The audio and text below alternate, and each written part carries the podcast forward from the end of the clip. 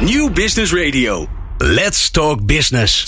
Met nu People Power met Glen van der Burg. People Power is een programma over de kracht van mensen in organisaties. Met interviews en laatste inzichten voor betere prestaties en gelukkige mensen. Deze week gaat Glen van der Burg in gesprek met... Jolanda Sapelli van ASR.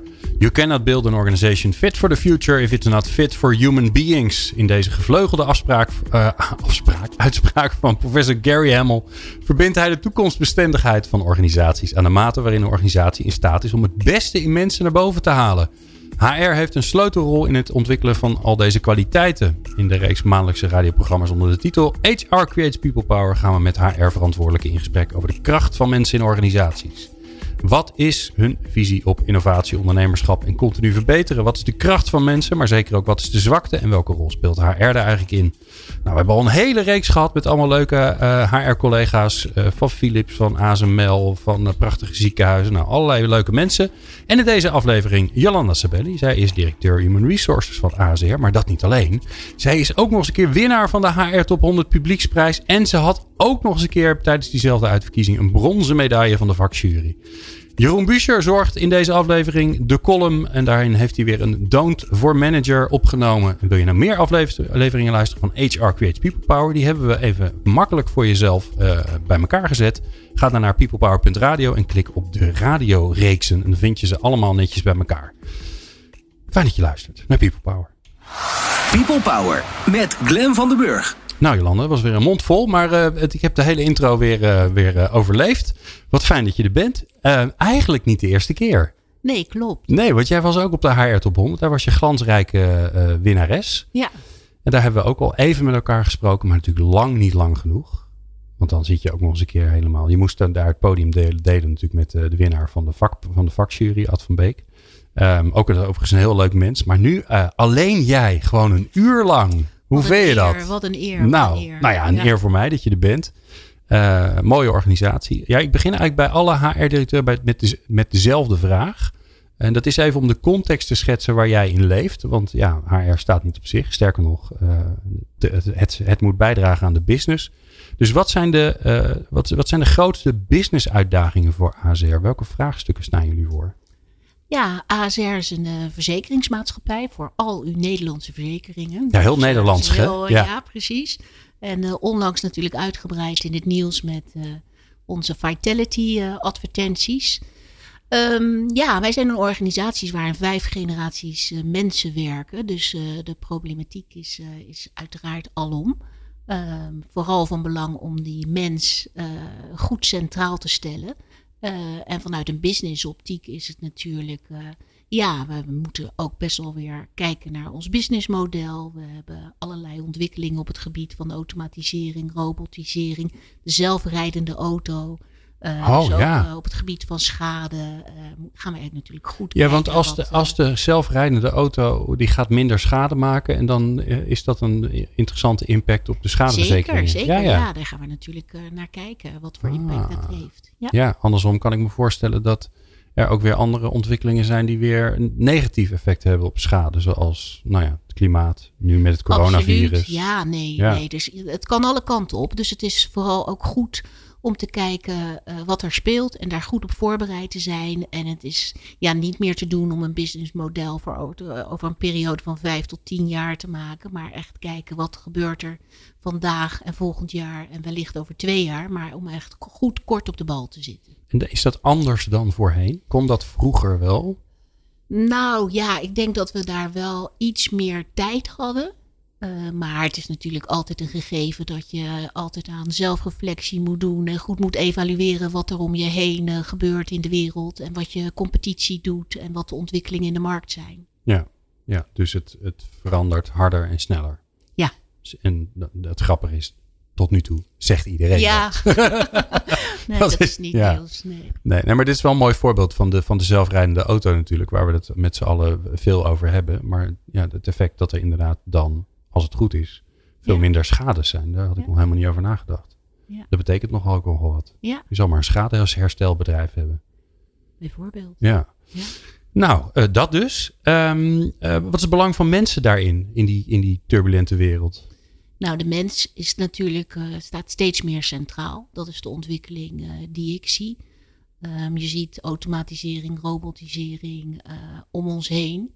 Dus uiteindelijk wordt de mens straks de, de onderscheidende de factor. En ik denk dat het van belang is om die echt centraal te stellen. Want competenties zoals empathie, samenwerken zijn toch zaken die uh, niet geautomatiseerd kunnen worden. voorlopig, dus dat, voorlopig is dat nog niet gelukt, nee. Nee, precies. Dus dat wordt, wordt van belang. Ja. Als je nou um, naar jou, um, je doet natuurlijk heel veel. AZR is een grote organisatie. We kunnen het niet over alles hebben. Als ik nou jouw top drie vraag van de prioriteiten van HR, welke zijn dat dan? Um, de prioriteit is denk ik uh, wat nummer één is, is natuurlijk de wendbaarheid van de medewerker. Ik denk dat dat uh, het allerbelangrijkste is. Je zult toch zien dat uh, het steeds meer van belang wordt dat mensen ehm, zich kunnen aanpassen aan veranderende omstandigheden. Dus hun specialisme, hun, hun ervaring ehm, gaat, wordt eigenlijk iets minder belangrijk als je dat afzet tegen de competenties om altijd continu te willen blijven leren. Ja, ja, je kunt beter iemand hebben die weet hoe die moet leren dan iemand die iets geleerd heeft. Nou ja, het gaat er vooral om dat je je kunt aanpassen aan veranderende omstandigheden. Omdat ik net al zei, alles gaat sneller en sneller. Dus ja, echt uh, op je gemak bij je huidige werk, uh, ja, dat, dat zit er eigenlijk uh, niet meer in. Dus nee. toch continu opletten van wat gebeurt er om je heen en hoe kan ik daar op een uh, succesvolle manier op inspelen. Oké, okay, dus wendbaarder is één. Ja, wendbaar is zeker één. Dan, dan zou ik vanuit HR ook erg willen focussen op data. Oké, okay, ja. Data-analyse. Uh, en dan niet alleen zorgen dat je data op orde is, maar op basis van je data dat je ook voorspellende analyse kunt maken. Om met name ook te kunnen helpen op, om te kunnen inspelen op die veranderende omstandigheden. Ja. Uh, en ja, zeg maar het tijdperk dat, dat HR, HR-beslissingen gemaakt worden op een onderbuikgevoel, ja, dat is uit den boze. Uh, dus we gaan ons steeds meer ook richten op facts en figures en kengetallen en analyses waar, op basis waarvan we die kunnen maken. Ja, mooi. Niet bij, bij uitstek het, het thema waar HR van oudsher goed in is. Data, analyse, structuur, lijstjes maken, rapporten, onderbouwingen. Ja. Nou ja, maar ik denk, we, hebben, we zitten op zulke mooie data eigenlijk. En als je dat zou laten liggen, uh, dan, dan laat je gewoon een kans liggen. En ik denk ook dat de samenwerking eigenlijk vanuit HR ook altijd gezocht moet worden met bijvoorbeeld de finance mensen. Uh, dan heb je eigenlijk een hele mooie combinatie van aan de ene kant, laten we maar even zeggen, het geld. En aan de andere kant eh, de mensen, daar waar het om draait. En als je dat op een goede manier met elkaar kan laten praten via data en cijfers, laten we maar even zeggen dat de HR-manager ook de taal van de finance mensen moet kunnen spreken. Heb je denk ik een optimale combinatie om goede beslissingen te kunnen nemen. En eh, helpt dat nou ook tegen het Calimero-effect? Dat, dat lees je toch veel als je een beetje ook de vak, vakliteratuur in de gaten houdt. Dat HR moet aan tafel zitten, hoor je dan. HR is belangrijk, die moet, aan de, die moet ingang hebben of in de board zitten helpt die wat meer datagedrevenheid, dat wat harder maken van beslissingen, helpt dat daarbij? Ja, ik denk wel degelijk dat dat helpt. Omdat je daarmee ook op een goede manier je toegevoegde waarde kan aantonen. Want je kunt bij wijze van spreken een nulsituatie aangeven. En vervolgens uh, uh, na een bepaalde periode aantonen wat jouw beslissing wel of niet heeft bijgedragen. Ja, oké. Dus wendbaarheid 1, data 2. Nou, dan komt er nog een nummer 3. Nou, leiderschap zou ik dan zeggen. Ja. Um, en leiderschap in de zin niet als een containerbegrip leiderschap voor managers, maar eigenlijk leiderschap, persoonlijk leiderschap voor iedereen. En uh, daarmee bedoel ik ook dat voor medewerkers het belangrijk is om hun eigen beslissingen te nemen, om uh, aan, het, aan hun eigen stoer, uh, stuur van hun carrière te staan, van hun loopbaan. En op die manier uh, ja, die verantwoordelijkheden laag in de organisatie te beleggen. En, en eigenlijk dat vorm te geven in de vorm van eigen regie voor medewerkers. Ja. Daar zit natuurlijk ook een linkje met het eerste, met het wendbaar zijn. Ja, Want als je, nou, als je een beetje snapt hoe je zelf in elkaar zit, eh, dan weet je ook misschien beter waar je aan moet sleutelen of welke kant je op wil.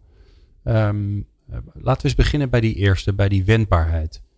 Um, dat is een begrip wat je heel veel hoort, waar heel veel mensen het over hebben. Uh, je hoort dan ook snel langskomen dat er weer allerlei nieuwe manieren van werken geïntroduceerd worden met Scrum en al die andere leuke afkortingen.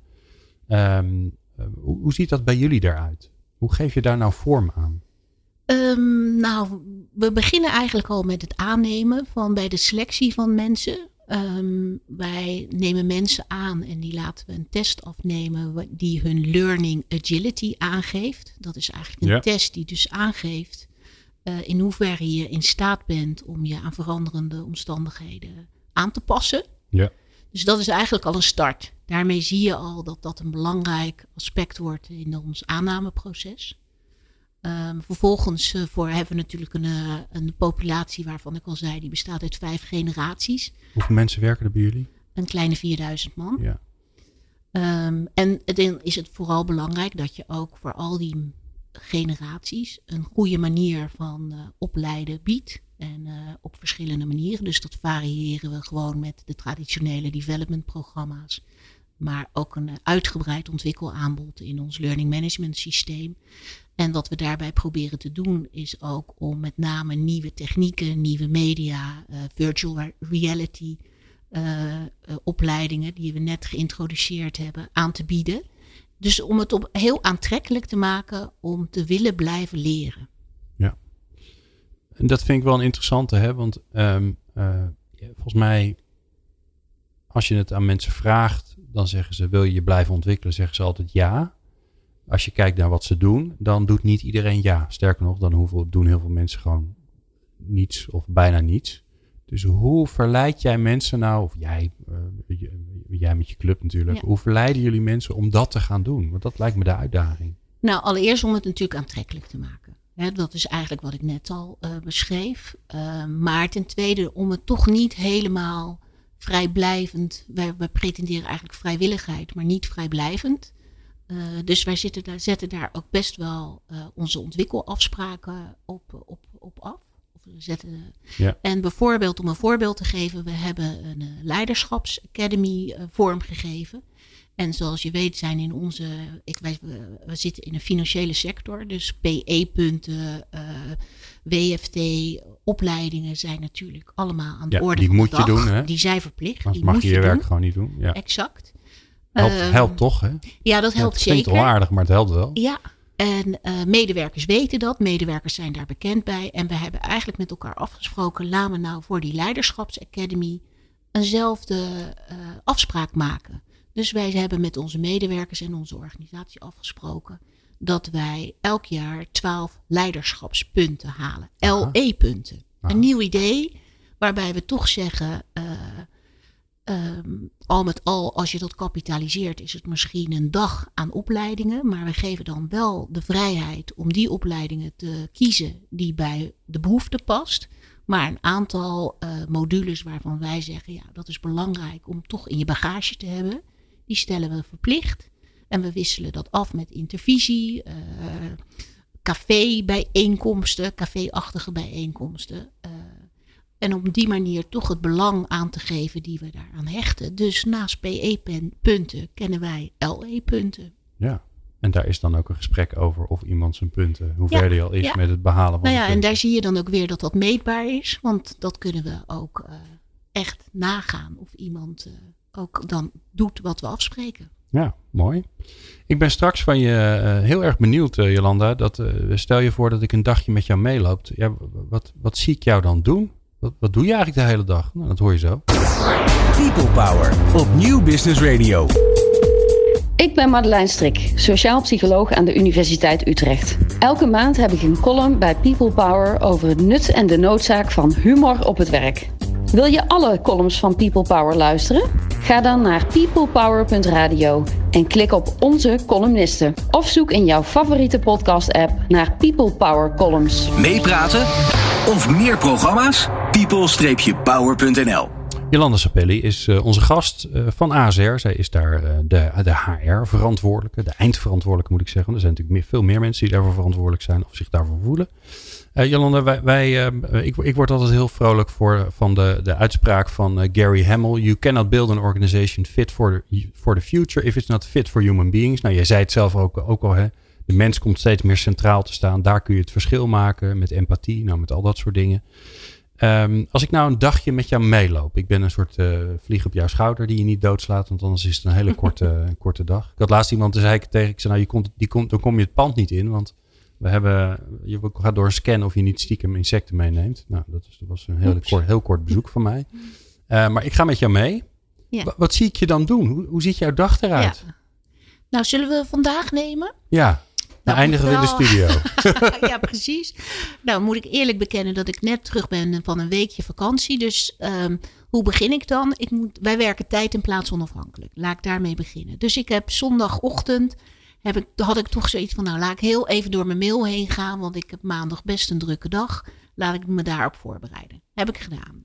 Dan heb ik met mijn, dus ben ik vanochtend begonnen om half negen, want dan zit mijn secretaresse echt uh, op mij te wachten en die heeft dan een hele stapel met dingen die ze wil doornemen. En daar heb ik me dan gisteren een beetje op voor kunnen voorbereiden en al wat werk kunnen doen. Dus dat, we begonnen om half negen.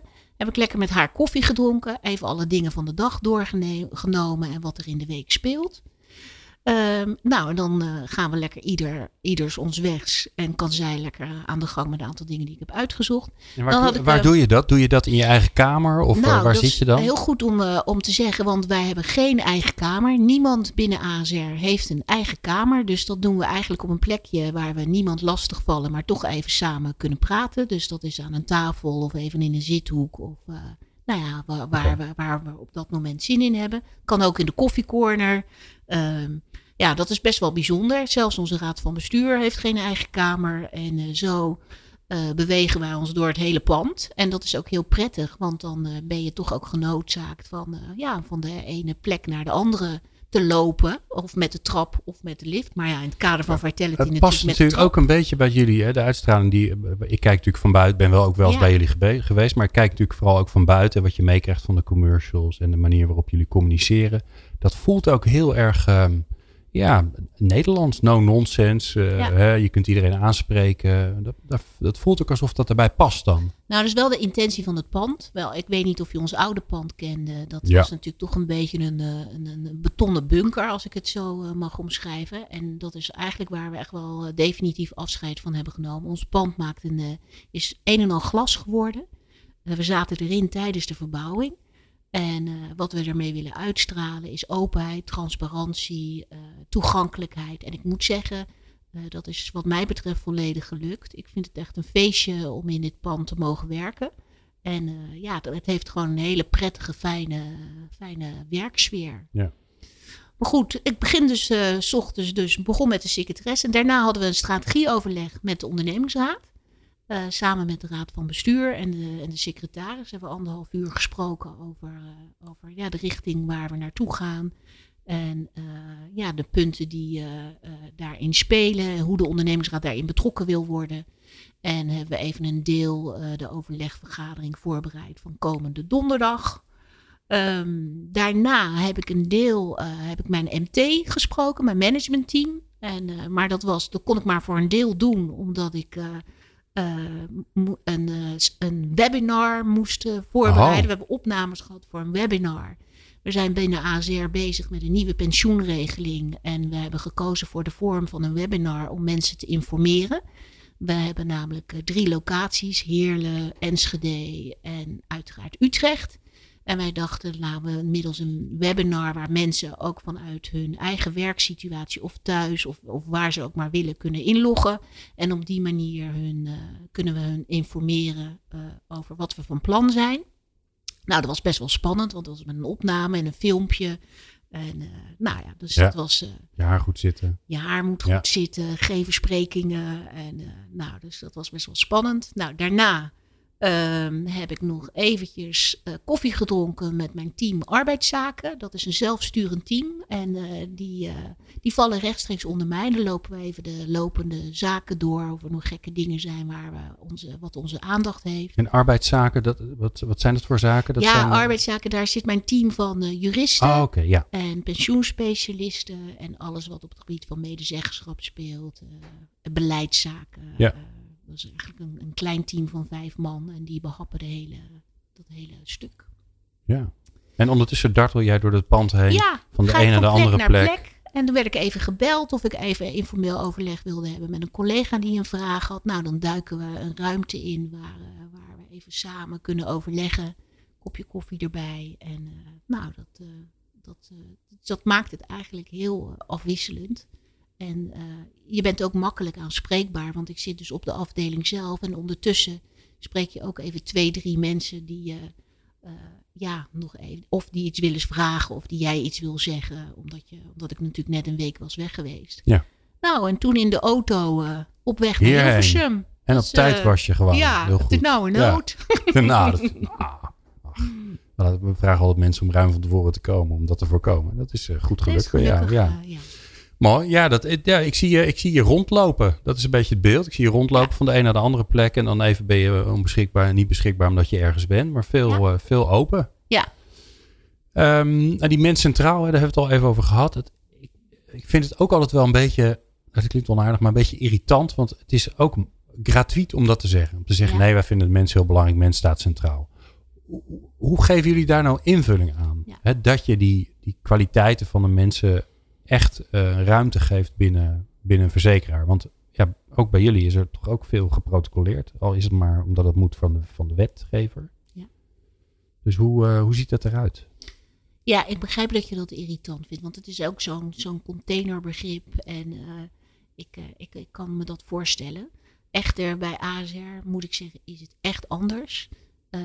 We hebben in onze campagnes natuurlijk ook het motto ASR doet het. En ik moet zeggen dat op dit gebied doen we het ook. En eh, we hebben dat ook vormgegeven in, in onze CAO. En eh, die hebben we twee jaar geleden afgesproken. We zijn uit de verbonds-CAO eh, gestapt en hebben een bedrijfseigen CAO afgesproken. En ik moet zeggen, hoe die tot stand is gekomen, is ook, staat eigenlijk ook een beetje symbool van hoe wij ook te werk gaan. Want het is in co-creatie geweest met de vakbonden. En we hebben met tegen elkaar gezegd van ja, hoe ziet nu een toekomstig duurzaam arbeidsvoorwaardenbeleid eruit? En eh laten we nou eens even wegblijven van de nitty-gritty en alle details zoals we dat wel hadden in de verbond-CAO. En daarbij hebben we een aantal uitgangspunten geformuleerd. En die uitgangspunten die werden eigen regie, flexibiliteit, gelijkwaardige relatie tussen, tussen leidinggevende en medewerker, vertrouwen in plaats van controle, eh, flexibiliteit en eenvoud. Dus ehm, op basis daarvan hebben we eigenlijk alle onderwerpen besproken en eh, konden we, als we in een, eh, een gedetailleerde discussie raken, raakten, wegblijven van, van, van die details, omdat we uiteindelijk dan iedere keer konden zeggen van goh, laten we even kijken. is dit in het belang van de eigen regie van de medewerker? Ja, gaan we door. Nee, dan schrappen we. Dus zo op die basis hebben we vier onderwerpen benoemd: tijd, mobiliteit, cultuur en ontwikkeling. En op basis daarvan hebben we onze CAO gebouwd. Dus het is daadwerkelijk geïncorporeerd in alles wat we doen. En dat eh, onze CAO komt, is ook weer aangehaakt aan het verhaal van ASR, de strategie van ASR. En zo eh, hebben we die dingen aan elkaar verbonden en telt het op. Ja, mooi. Grappig, want d- dit antwoord had ik nou helemaal niet verwacht. Meestal gaat het dan over de stijl van leiding geven of de, hè, dat er weer nieuwe manieren van werken in zijn gekomen. Maar jij begint niet voor niks bewust bij die CAO. Dat is misschien wel hetgene waar de meeste medewerkers het minst naar kijken. Eh, maar wel, hè, waar wel heel veel gestold wantrouwen in zit. Hè, want het is toch echt, hè, wat spreken we af? Wat hebben, welke rechten heb je? Waar mag je? Nou, ook dat hele proces van het tot stand komen van een CAO is meestal niet het meest ehm, eh, coöperatieve, laten we het zo maar even zeggen, traditioneel gezien. Eh, het is wel grappig dat je daar dan eh, specifiek mee begint. Nou, we hebben daar geprobeerd echt de voorwaarden te scheppen.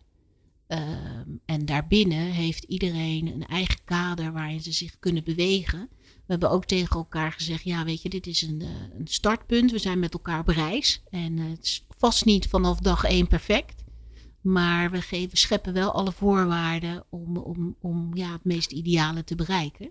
En hoe begint dat dan? Want eh, even heel flauw gezegd, ehm, eh, maar dat is misschien een heel verkeerde inschatting van mij hoor. Ehm, Zo'n zo'n proces heet niet voor niks een onderhandeling. Hè? Ja. Dus daar zitten twee, je zit tegenover elkaar aan tafel. En er zit meestal iemand bij die de boel een beetje eh, in beweging houdt. Een soort voorzitter. Ja. En dan ineens zeg je, joh, zullen we het anders gaan doen? Daar moet de andere kant ook maar voor openstaan. Ja, nou daar hebben we gewoon echt ook geluk mee gehad. Want we hebben een drietal bestuurders gehad die daarvoor open De stonden. bestuurders van de, van de Van vakbonden. de vakbonden, zeker. Eh, en het leuke was, we hebben het ook niet op de inhoud laten faciliteren. We hebben het laten faciliteren op eigenlijk hoe we met elkaar omgingen. Hoe het gesprek ging. Hoe, de, hoe we met elkaar in de wedstrijd zaten. Dus echt op ja, de dynamiek van het gesprek, de dynamiek van het team. In plaats van dat we het strak op de inhoud hebben laten leiden. Ja. En tuurlijk, weet je, hebben we onze, eh, even onze eh, verschillen gehad. Maar uiteindelijk, doordat we zo hoog over die, die uitgangspunten hadden geformuleerd, heeft het dat ons enorm geholpen. Maar voor een groot deel wil je natuurlijk, als je, als je zegt de mens staat centraal, dan wil je eigenlijk ook hetzelfde. Want Ja. jullie willen dat mensen Ja. zoveel mogelijk tot hun recht komen. Dat wil de vakbond ook. Eh, ja, misschien dat je nog een beetje discussie krijgt of er eh 2% of 2,3% bij komt. Maar ja, dat, dat, daar gaat het natuurlijk uiteindelijk Ja. niet over. Nee, klopt. Mooi. Ehm, ik praat zo eh, verder met de Jolande Sapelli. En dan ben ik... ehm, ehm, oh ja, wat we in ieder geval gaan doen zo straks. Ik zit het ineens te bedenken. Wat, wat gaan we ook weer doen? We gaan straks in ieder geval een boek toevoegen aan de People Power Essentials. Eh, ik heb Jolande dat eh, vanochtend wel geteld eh, een paar uur geleden gemaild. Dus ik hoop dat ze het mailtje ontvangen heeft. Anders gaan we het nu bedenken. Maar we gaan zo eerst naar onze columnist. En dat is Jeroen Buscher. En die hoor je zo. In a world of continuous change, where managers meet unprecedented challenges, there is one man that can help you. Jeroen Buescher. Ja, dat was de oude jingle. Maar dat maakt verder niet uit. Ook was leuk om die weer te horen. Jeroen! Wat leuk dat je er weer Zo. bent. heb ik afgelopen jaar zo hard aan mijn ego gewerkt. Maar Ja, het is helemaal teniet gedaan Ja, door ja. deze jingle. Nee, dat, ik, eh, ik help je daar graag bij. hey, ehm, eh, wat leuk dat je er weer bent. En Dank je. eh, vanuit de nieuwe studio. Ja, jij bent er nog niet geweest. Volgende week volgens mij. Of de week daarna, dat weet ik eigenlijk Volgende niet week eens. of de Volgende week week, hè? Ja, ja, ja, Ja. ik kijk ernaar. Nou, gezelligheid. hey, eh, waar gaan we het over hebben? Ja, ik ben niet. Ik zit nog eens te ageren tegen trends, maar ik moet het toch over purpose hebben. Oh, oké. Ja, Oh jee. nou, kom maar dan. Zal ik een haardvuurtje erbij doen? Is dat fijn? Eh, nou, het wordt wel. Het, wordt- nou, het wordt wel. eh, het gaat hebben over moreel kompas. Dus Oh. eh, het wordt wel filosofisch. Ja. Nou, doe ik een haardvuurtje. Daar komt hij. Oké. Nou, luisteraars, eh, we weten het. de hypes komen en gaan. De agile hype lijkt een beetje over zijn hoogtepunt heen. En, en, en het nieuwe toverwoord wat ik het afgelopen half jaar overal hoor is purpose. We moeten een purpose hebben. Organisaties moeten een purpose hebben. Eh, het is wel altijd een beetje flauw om tegen hypes eh, eh, te ageren. Want hypes zijn blijkbaar aan de hand zoals mijn goede vriend Harry Starro ooit zei, eh, zijn wij modieus in die zin dat wij ons richten op dat wat aan de hand is. Ja, dus er is helemaal mee, niks mis mee, omdat de purpose is blijkbaar ineens nodig. Kijk, een purpose heeft de organisatie altijd al gehad. Dat moeten we niet vergeten. Het is eh, de illusie die sommige hebberige mensen in de jaren 90 of in de jaren 0 hebben proberen te verkopen. Dat bedrijven er bestaan om winst te maken. Die hebben 99% van de mensen nooit begrepen en nooit ervaren. Eh, en, en dat is natuurlijk ook niet zo. Een organisatie bestaat er om waarde voor klanten te genereren. Eh, dat op een verantwoorde manier te doen. En eh, de verantwoordelijkheid te nemen om daar geld mee te verdienen. Anders kunnen ze er niet mee doorgaan. Dan houdt het feest meteen op. Hè. Het is geld verdienen is je, is je bloed. eh, maar, maar je leeft niet om bloed te hebben. Zo zeg ik het zelf altijd. En zo hebben we een purpose altijd al gehad. Want een purpose is eigenlijk. Wat kom je als organisatie nou voor waarde in deze wereld brengen? En wordt de wereld daar ook mooier van? Worden onze klanten daar echt blijer van? Zijn ze ook echt mee geholpen? En in die rechter of linkerhand hebben we dus ook altijd al dat moreel kompas gehad, zoals ik het, zoals ik het zeg. Want natuurlijk is het, was het in de middeleeuwen al zo dat je iets verkocht, dat je iets, dat je je moest afvragen of dat ook echt iets was waar mensen zin in hadden, waar ze beter van werden, en dat je vervolgens op je moreel kompas moest kijken. Verkoop ik ze nou het bloed van de duivel en maak ik de wereld hier slechter mee? Of doe ik nou ook iets waar de wereld beter van wordt? En dat is nu ook. Uh, ik denk dat purpose nu een hype is omdat we ons beter zijn gaan realiseren wat de impact van ons handelen is. We kunnen simpelweg meer zien. We snappen beter dat als we iets maken, dat het nog 40.000 jaar in het milieu blijft. We, we weten het beter. 100 jaar geleden hadden we geen flauw benul. In de laatste tien, tientallen jaren zijn we steeds weer beter gaan zien, gaan begrijpen, gaan leren wat de impact van ons handelen is. En we zien het zelfs nu in het klimaat om ons heen. En een purpose heeft dus niks te maken met dat het groen of ecologisch is. Een purpose is waar, waar richt jij je in de wereld op? En, en, en het moreel kompas is, doen we dat op een manier dat we de wereld niet naar de kloten helpen of dat we mensen diep ongelukkig daarin wezen meemaken. En, en dat is van alle tijden.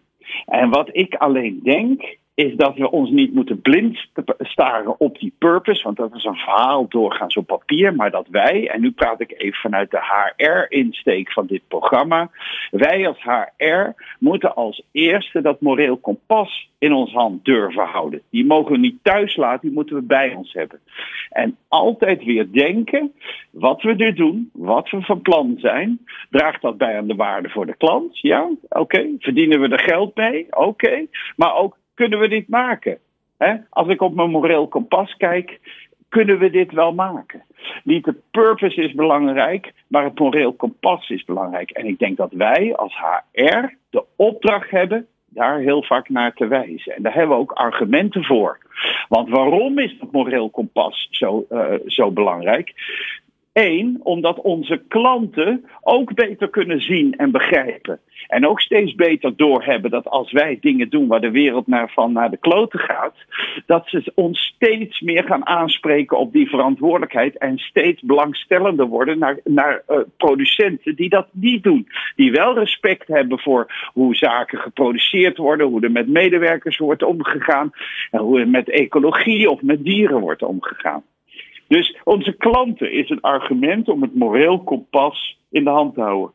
Onze medewerkers zijn een argument. De wereld verjongt voortdurend en de nieuwere generaties vinden steeds meer hun reden van bestaan een belangwekkende reden voor werk. Ze kunnen kiezen. De arbeidsmarkt is zo en zal nog tientallen jaren zo blijven dat mensen die veel talent hebben kunnen kiezen waar ze willen werken. En voor die mensen wordt het moreel kompas steeds belangrijker. Doe ik dingen op een manier waar ik mee kan leven of werk ik mee aan iets waar ik later spijt van krijg? Dus wij als HR hebben niet alleen een, vingertje van de dominee die zegt het hoort zo. Nee, we hebben ook businessredenen waarom dat moreel kompas zo cruciaal is. En die verantwoording, niet als pastoor, maar wel het tonen van het moreel kompas. Daar moeten we als HR meer aandacht aan gaan geven. Dat moeten we duidelijker laten doen in het belang van de organisatie. Zelfs in het belang van de wensgevendheid, maar ook in het belang van de human resources, de mensen, resource natuurlijk een walgelijke uh, naam, maar goed, de menselijke bronnen van waar, waarmee wij werken. Want die willen dat en die hebben dat ook nodig om bezield te staan in hun werk. Dus laat uw HR-kompas, uh, sorry, laat uw moreel kompas niet in de la thuis liggen. Neem het mee als, uh, naar uw werk. En zeker als HR-professional, haal hem uit uw zak. Want wij zijn de leiders op dat gebied.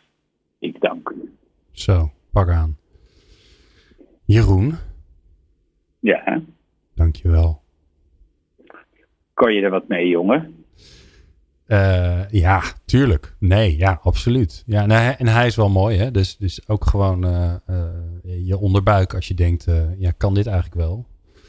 Ja, dan moet je er wat mee doen. Maar dat is natuurlijk vraag twee, hè? Je moet dan wel in actie komen. Dat is ook best spannend. Ja, je moet eerst willen zien. Want als je blind bent, kan je niet zien. Dus dan weet je het niet. Dan kan je je kop in het zand of je kan het gewoon niet zien. Je moet willen zien. En vervolgens moet je ook afvragen hoe je wil leven. Wil ik hier aan meewerken of wil ik hier aan niet doen? Ja. Alle grote misdaden in de wereldgeschiedenis zijn nooit door één iemand gedaan. Die zijn altijd door het samenwerken van heel veel mensen gedaan. Dus uh, dat die wereld uh, te veel CO2 kent, dat heeft ook niet één iemand gedaan. Dat hebben we ook met z'n allen gedaan. Dus we zullen het met z'n allen ook weer moeten opruimen.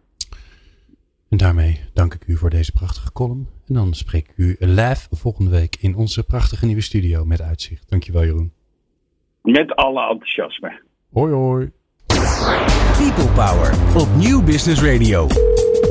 Ik ben Rachel van Raan, hoofd en Plecht Vos en ik laat me graag inspireren door People Power. Meepraten of meer programma's? people-power.nl Ja, ik heb een maandje geleden zo'n beetje uh, iets nieuws uh, bedacht. Volgens mij had ik toen een uitzending waarbij er uh, iemand had afgezegd of die kwam niet. Nou, ik weet het niet meer precies, maar ik moest in ieder geval creatief doen.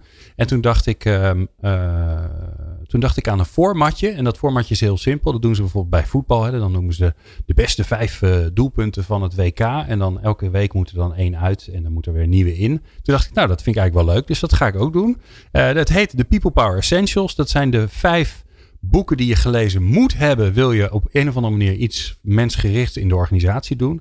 Ik heb zelf uh, het eerste boek erin gezet, dus ik, ik weet wel hoe, uh, hoe, ja, hoe lastig het is om te kiezen uit al die mooie dingen. Uh, het eerste wat ik erin heb gezet is Pink, Daniel Pink, Drive, over wat ons motiveert. En um, mevrouw Sapelli, die hier in de studio zit, de directeur HR van AZR, die heeft de, de eer om het boek 2 erin te zetten. Dus wat wordt het, Jolande? Ja, er wordt een primeur. Oh, dat is uh, een boek wat uh, denk ik uh, net op de markt is. En het is, ik vind het om die reden ook leuk, omdat het een boek is wat ik van tevoren in concept heb mogen lezen en er ook iets van heb mogen vinden. Ehm, en dat heet de HX Factor. HX Factor, oké, mooi. En van wie is het, weet je dat? Het, het boek is geschreven door Ronald Meijer en Hans van der Heijden. oh, Hans. Een van... Ehm, ja en beide zijn, uh, of in ieder geval één van hun is partner bij Deloitte. Ja. En Hans werkt uh, als, uh, ook als, werkt ook bij Deloitte. Ja, ja. Oud, oud Rabobankman, hè? Ja, ja, ja. ja. Leuk. Ja, en, en, en dat, hij is volgens mij net uit. Ja, hij is net uit. Ja, ik heb hem langs zien komen. Ja. Waarom juist dit boek? Nou, omdat het eigenlijk precies omschrijft waar wij bij, met ASR mee bezig zijn. Ik, ik zei al van, nou, wij stellen graag. Ik denk dat het er naartoe gaat dat de mens centraal staat. En wij proberen dat in ons beleid ook echt vorm te geven. En je hoorde het net al in de column van Jeroen, dat hij zei van ja, HR resources, weet je wel, nare naam. En ik zou eigenlijk wel het HX willen noemen. Weet je, we hebben allemaal de X-factor. En uh, om dat in ons werk terug te laten komen, uh, geeft ook uiting aan dat we die X-factor centraal uh, willen stellen. Nou, voor mij is dat dan de mens. Ja, en zoals zij dat beschreven hebben vanuit verschillende invalshoeken, sprak mij dat in ieder geval enorm aan en gaf me dat ook wel uh, inspiratie om eigenlijk uh, ook veel meer naar die employee experience te kijken. Hoe ervaren medewerkers het nou om bij jou in dienst te zijn? Uh, zowel wanneer ze in dienst komen, gedurende de periode dat ze bij je in dienst zijn. En ook als ze weer vertrekken als ambassadeurs van jouw bedrijf. Ja. Om dat volledig in beeld te krijgen, een beeld te hebben. En daar ook op te focussen vanuit HR. En daar uh, je best voor te doen. Ja, dat, dat uh, lijkt mij wel echt een volgende stap. En ik vind dat dat in hun boek op een hele leuke, lekker leesbare manier uh, geschreven is. Mooi, ja. Een essentieel boek wat net is verschenen. Ja. Dat is wel knap. Ja. Toch? Ja. Dus uh, hulde aan, uh, aan Hans en Ronald. Uh, ja, je zou bijna zeggen, we moeten ze een keer uitnodigen hè, om te komen vertellen. Ik denk dat dat heel leuk zou zijn, ja. ja. Nou, ja. Dat is mooi. Ja, want we hebben ook nog een andere reeks, die heet People Power Books. Dat is okay, heel simpel, nou. daar komen mensen vertellen over hun boek. ja. Nou, dat is zeker een goed idee. ja. Want het, is, het ziet er ook qua vormgeving leuk uit. Het is echt ja, een prima boek. Mooi. Goed leesbaar. Ja, en Hans is een leuk mens. En inspirerend. Oké, okay, dus die zetten we erbij. Dat is nummer twee. En ja, dat is natuurlijk lastig voor, uh, voor degene die als zesde komt. Want die moet er ook een uithalen. Ja, ja dus ja. dat is, daar, eerste jij hoeft er nog niks. lezen.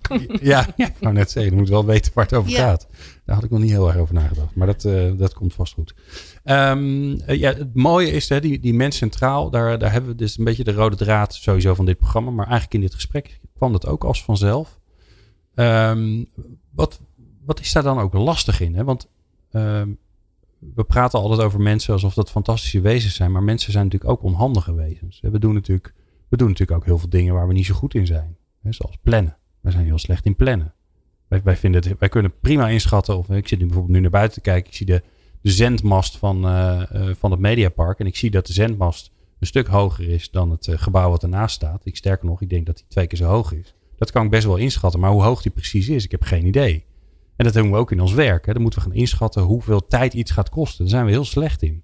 Dus ne- neem je, nemen jullie dat soort dingen ook mee in het werk? Gewoon waar wij als diersoort gewoon onhandig of slecht in zijn, waar onze zwaktes liggen.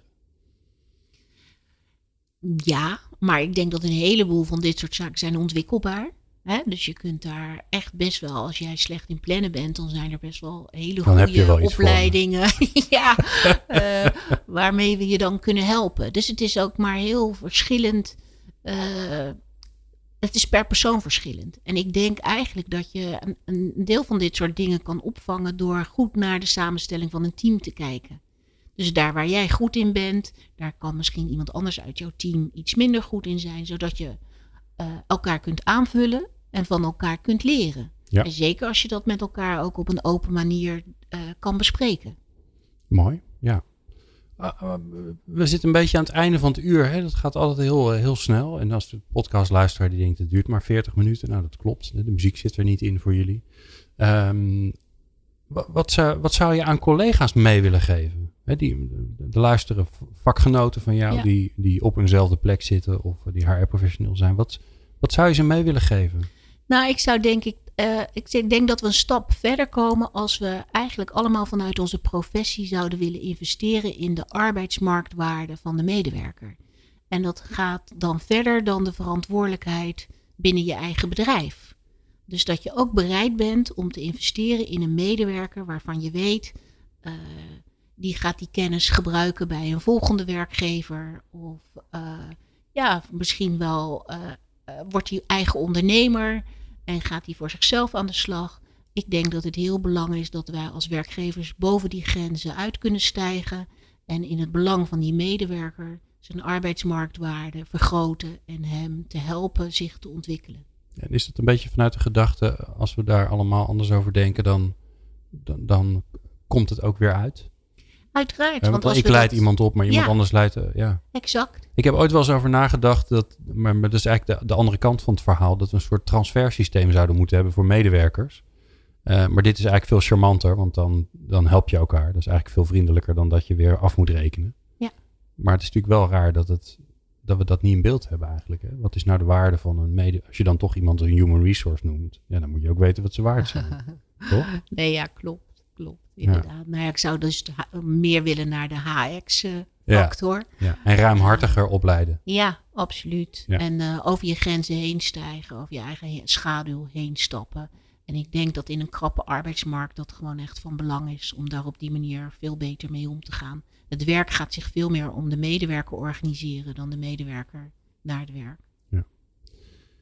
Jolande, het, het uur zit erop. Hoe kijk je terug? Hoe voelt het? Ja. Want jij zegt, nou, gaan we een is- uur met elkaar Ja. praten? Ja. Nou, het is heel snel gegaan, inderdaad. Je hebt heel gelijk. En eh, het was heel leuk om met jou eh, in gesprek te zijn. Goed zo. Nou, fijn om te horen. Gaan we straks nog wel over, over hebben waarom dat dan zo was. Want daar kan ik dan weer wat van leren. Ehm, eh, je hebt eh, eh, nou, ondertussen zo'n beetje zo'n 40 minuten naar Jolanda Sapelli geluisterd. Bijzonder fijn dat je gekomen bent in jouw drukke schema naar het altijd mooie Mediapark in Hilversum. Waar hopelijk binnenkort de blaadjes weer aan de boom komen. Want het is nu een beetje een dode bedoeling. Nou, dankjewel en graag gedaan. Nou, heel fijn dat je er was. Ehm, in de volgende aflevering van People Power komt professor Joop Schippers weer langs. Die deed een half jaar onderzoek naar jongeren en de arbeidsmarkt van overmorgen. En hij komt zijn bevindingen met ons delen hier bij People Power. Dus je krijgt echt eh, nou ja, wetenschappelijk onderzoek vers van de pers. Mocht je niet kunnen wachten, dan kun je natuurlijk veel meer luisteren op peoplepower.radio. Want ik denk dat dit aflevering 308 was, zeg ik even uit mijn hoofd. Maar ergens in die buurt. Eh, dus er is nogal wat te luisteren. En natuurlijk eh, kun je ons vinden op je favoriete podca- podcast-app, wat een rotwoord is. Of op Spotify. Zoek dan even naar People Power Podcast. Fijn dat je luistert. Meepraten of meer programma's? people-power.nl